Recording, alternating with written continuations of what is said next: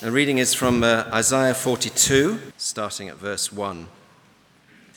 Here is my servant whom I uphold, my chosen one in whom I delight. I will put my spirit on him, and he will bring justice to the nations. He will not shout or cry out or raise his voice in the streets. A bruised reed he will not break, and a smouldering wick he will not snuff out. In faithfulness, he will bring forth justice. He will not falter or be discouraged till he establishes justice on earth. In his law, the islands will put their hope. This is what God the Lord says He who created the heavens and stretched them out, who spread out the earth and all that comes out of it, who gives breath to its people and life to those who walk on it. I, the Lord, have called you in righteousness. I will take hold of your hand. I will keep you and will make you to be a covenant for the people and a light for the Gentiles, to open eyes that are blind, to free captives from prison, and to release from the dungeon those who sit in darkness. I am the Lord, that is my name. I will not give my glory to another or my praise to idols. See, the former things have, t- have taken place, and new things I declare. Before they spring into being, I announce them to you. This is the word of the Lord. Benno, Benno van der Toren is going to preach for us this morning. Now, just, and just a little quiz question as you make your way up there. How many people, if I said, where does Benno work, how many people would know the answer? About half. Where do you work, Benno? I work at Wycliffe Hall, a college just up the road. Okay. He's a tutor at Wycliffe Hall. What do you teach them mostly? I teach doctrine. You teach doctrine, okay. that means he teaches them what to believe. That's right, isn't it? Yeah. Yeah. Okay. In the nicest possible way. That's probably shorthand. Uh, and how many people know what country Benno comes from? What country do you come from, Benno? The Netherlands. Okay, excellent. And you also are a professor. In, uh, uh, is that an honorary professorship in the Netherlands? Yeah, it's an honorary professorship. I'm honorary professor of the in the theology of charismatic renewal at the Free University of Amsterdam. Fantastic. So how, mon- how often does that mean you go to Amsterdam? Um, probably eight times over the coming two months. Fantastic, absolutely. Yeah. And the reason you're speaking at World Mission Week, how many people know what country Benno served in with his wife Bedina? Only about a third. What country did you serve in, Benno? Um, I won't quiz your geography on this, but uh, before coming to Oxford, actually, we served for eight years in the Central African Republic. That is a country, and as the name says, it's smack in the heart of Africa. Absolutely. Yeah. And you were in theological education there? I was also in theological education, yeah. And how many people know how many children Benno's got? About a quarter. How many children do you have, Benno? We have three sons um, between 17 and 22, one with us and two now in the Netherlands. In the Netherlands. Thank you. Now you know all about Benno van der Toren. Shall we pray before we ask what, what this passage means to us? Father, we thank you for your word. And we pray that as your word is heard and proclaimed, that these do not just remain ideas to us, but that through this we may encounter you. We pray that you open our minds that we may understand the message. We pray that you change our affections to bring them in line with yours and change our will so that we are ready to act upon your word to us. Amen. It's a great joy to preach on Mission Sunday. Um, we live in such an exciting world in that respect. Um, we worked for eight years in the Central African Republic, as I indicated, and this is an amazing country in the heart of Africa where in 1920 there was hardly any Christian. Missions sort of started basically few inroads in 1900 started in the 20s and the 30s and by 1980 80% of the population considered themselves Christians. That is almost an entire country converted in two generations. If we think about Asia, which is uh, the concentration of this mission week, we see incredible developments in China. China is probably going to be the mission miracle if in two, three centuries, if Christ has not returned, we look back to the 20th century, the miracle is going to be China. where in the early 50s there might have been a million Christians, and all missionaries at the time were chucked out of the country. And uh, after persecution, the Cultural Revolution, many people pretty much thought that this was the end of Christianity in China. Maybe a couple of pockets left, but basically, this would be the end. But in the 70s, in the 80s, and even more in the 90s, when sort of the, the veil of persecution started lifting a bit, we saw that in this context, the church was growing. And that is now probably one of the fastest growing churches over the world. It's not just China, there's a number of countries in Southeast Asia, think about Vietnam, Cambodia, where the church is growing exponentially. Yet, if we think about mission, mission is not only about success stories. There are also very difficult things to mission. And when we came to the Central African Republic, we were just there at a moment when virtually all missionaries were evacuated from Congo and where people were hugely worried what would happen with this church. There's quite a lot of mission partners here, and often when you come up in the front, um, we will tell stories about the successes, isn't it? isn't it? But mission is also very much about the setbacks, the hard moments. Remember moments when you would really expect so much from one person, invested very much in one person, and in, and, and in the end, you were so disappointed where things ended up programs that just crumble, or circumstances that go right against what you hope that would happen. How do you go on? How do you keep on going in this mission task of the church? Um, I'd like to think a bit about that what mission is and where we get our strength from. By not thinking just about mission in terms of programs, mission is about programs, and um, we'll talk a lot about mission programs, isn't it? But mission is first of all about the heart of God. There is where it originates. And this passage helps us to get a, to look into the heart of God. When thinking about the servant of God in this passage, who is the servant of God's mission. And I'd like to look with you um, to the question what the mission of the servant is and what the identity of the servant is. So, a couple of points on the mission of the servant and on the identity of the servant from this passage. First, on the mission, it's very clear from this passage that it is a mission to the nations.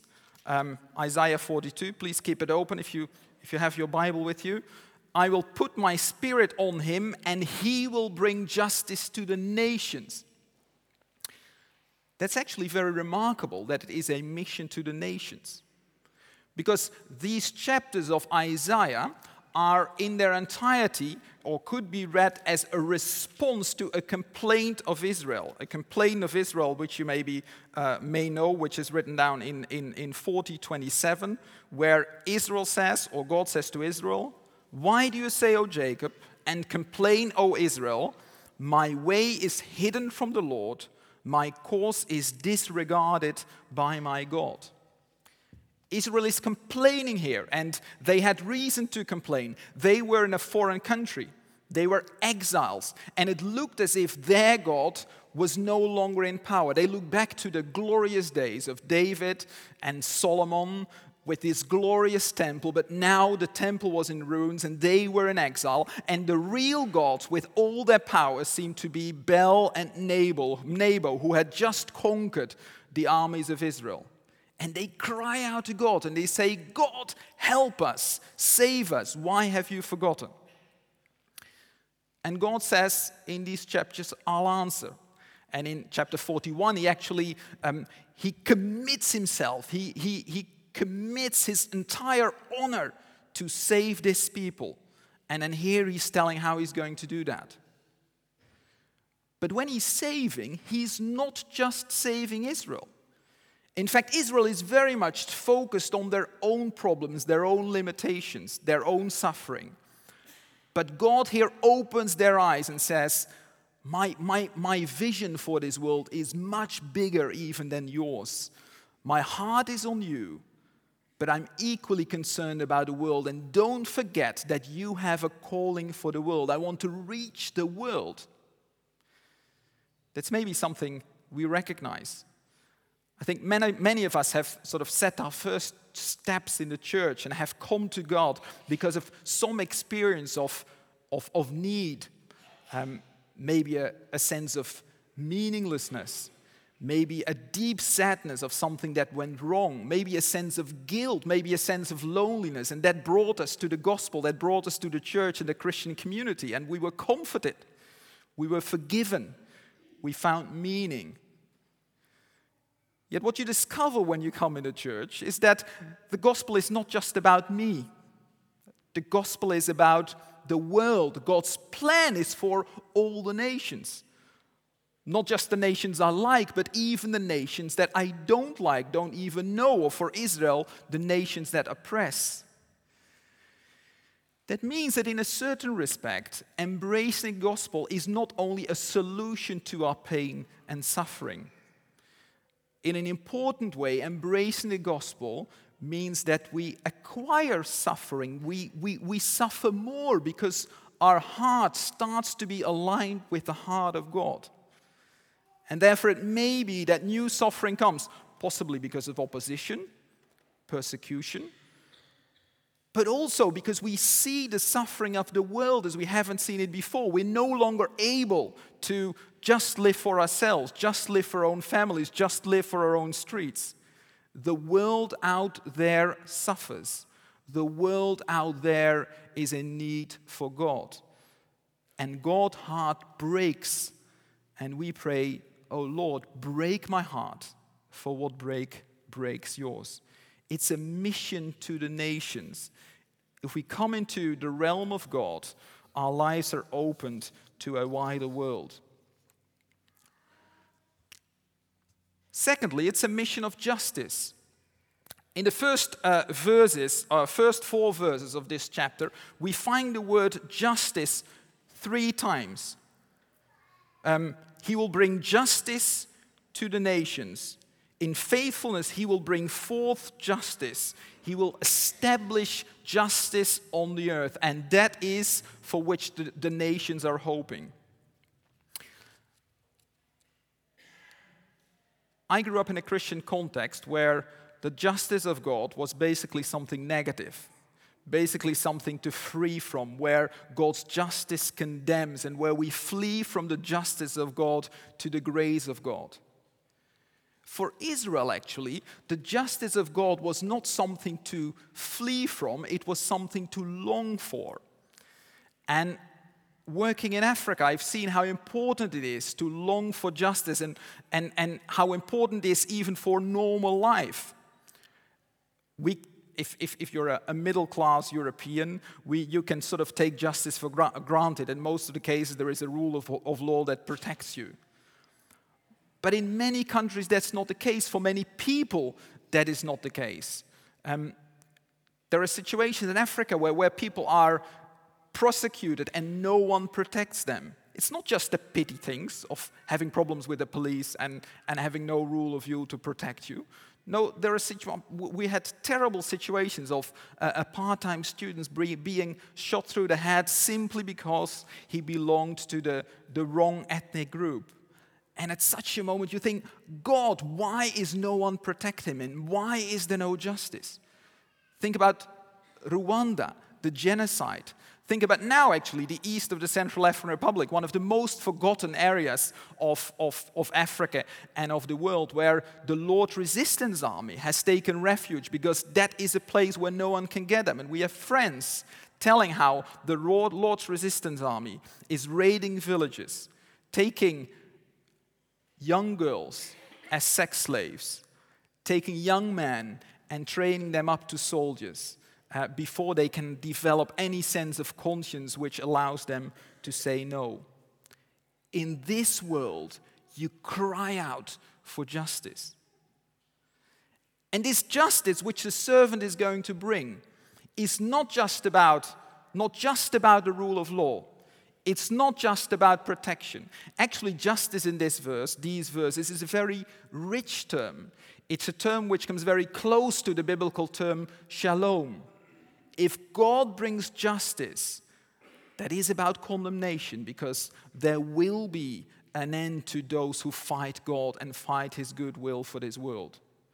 But it's first of all about God putting things right. God putting things right among the nations, in the nations, and God putting things right between God and us. That is what justice is about.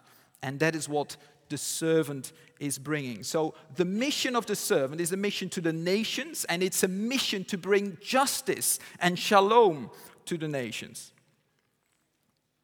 Thirdly, it is a mission to the bruised and the broken. A bruised reed he will not break, a smoldering wick he will not snuff out. That's a powerful image. It's an image, I think, with which Israel in exile could identify.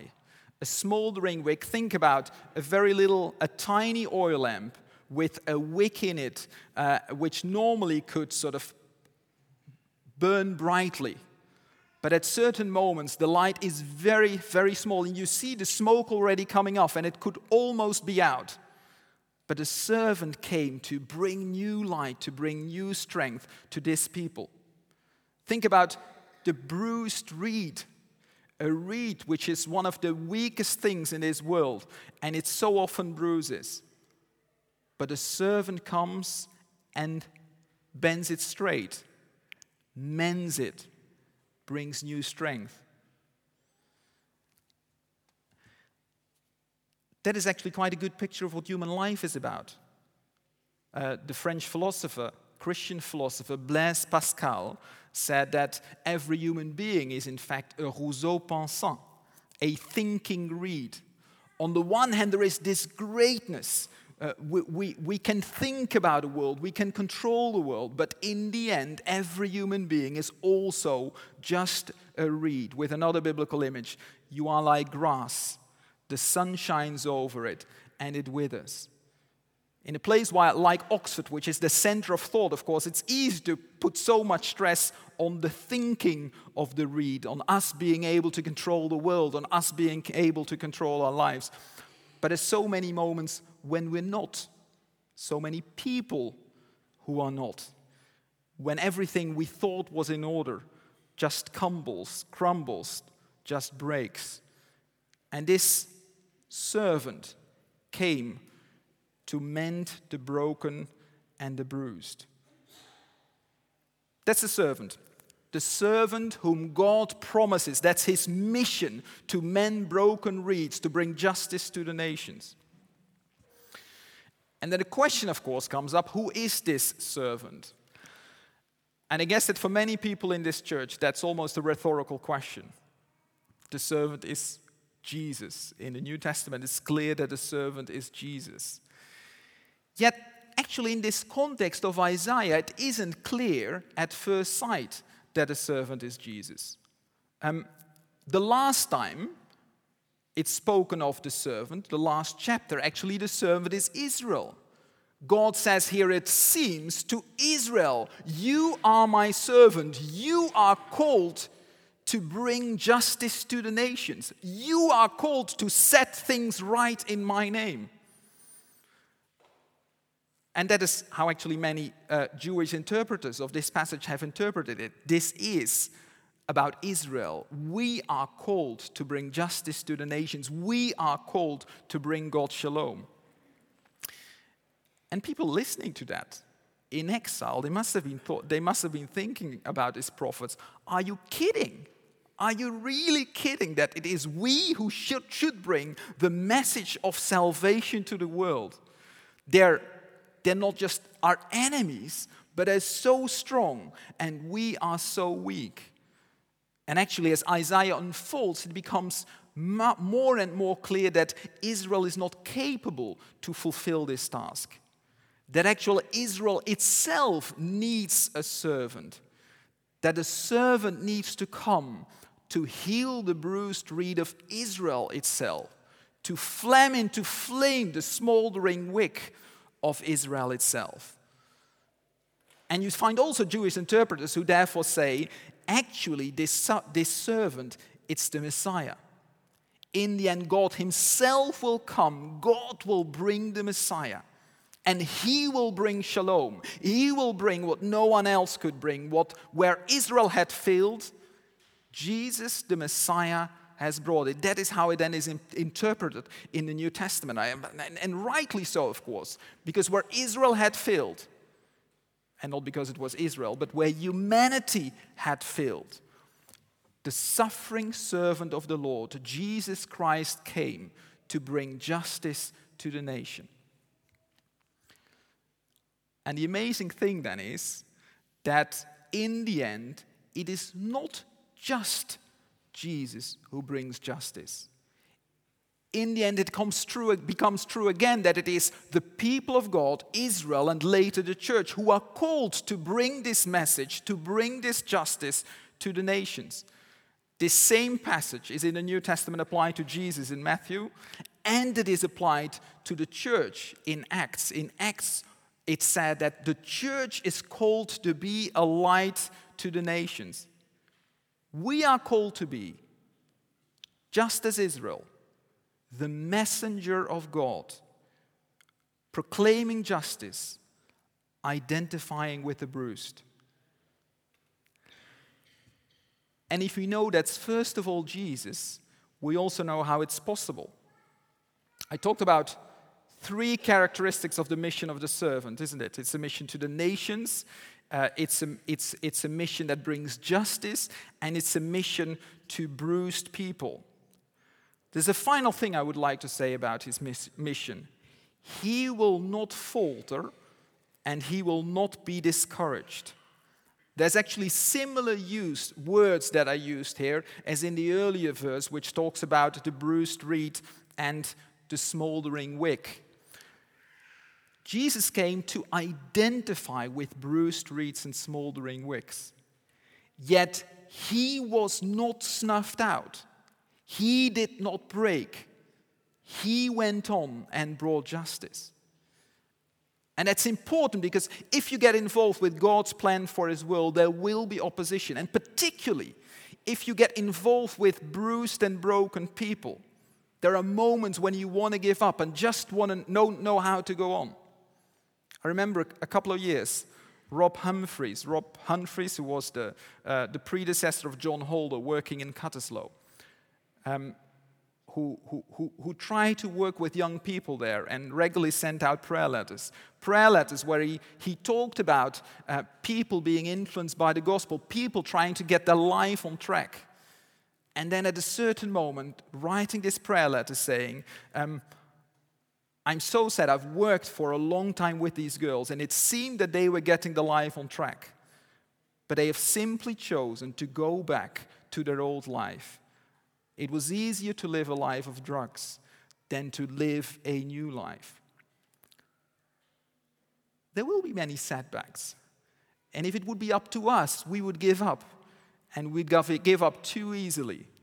The only reason we hold on we continue to proclaim is that we know that Jesus was not discouraged because God's plan goes on. Amen. Shall we just pray?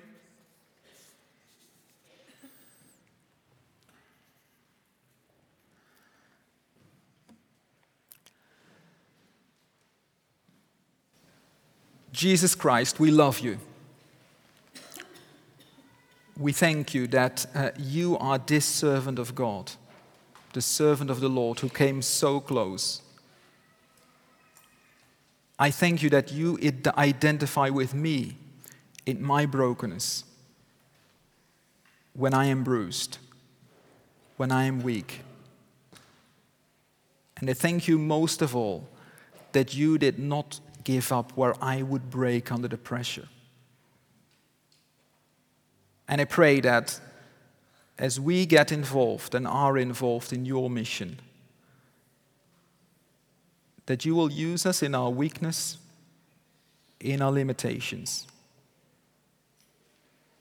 to proclaim the message of your shalom, your justice, your peace. Amen.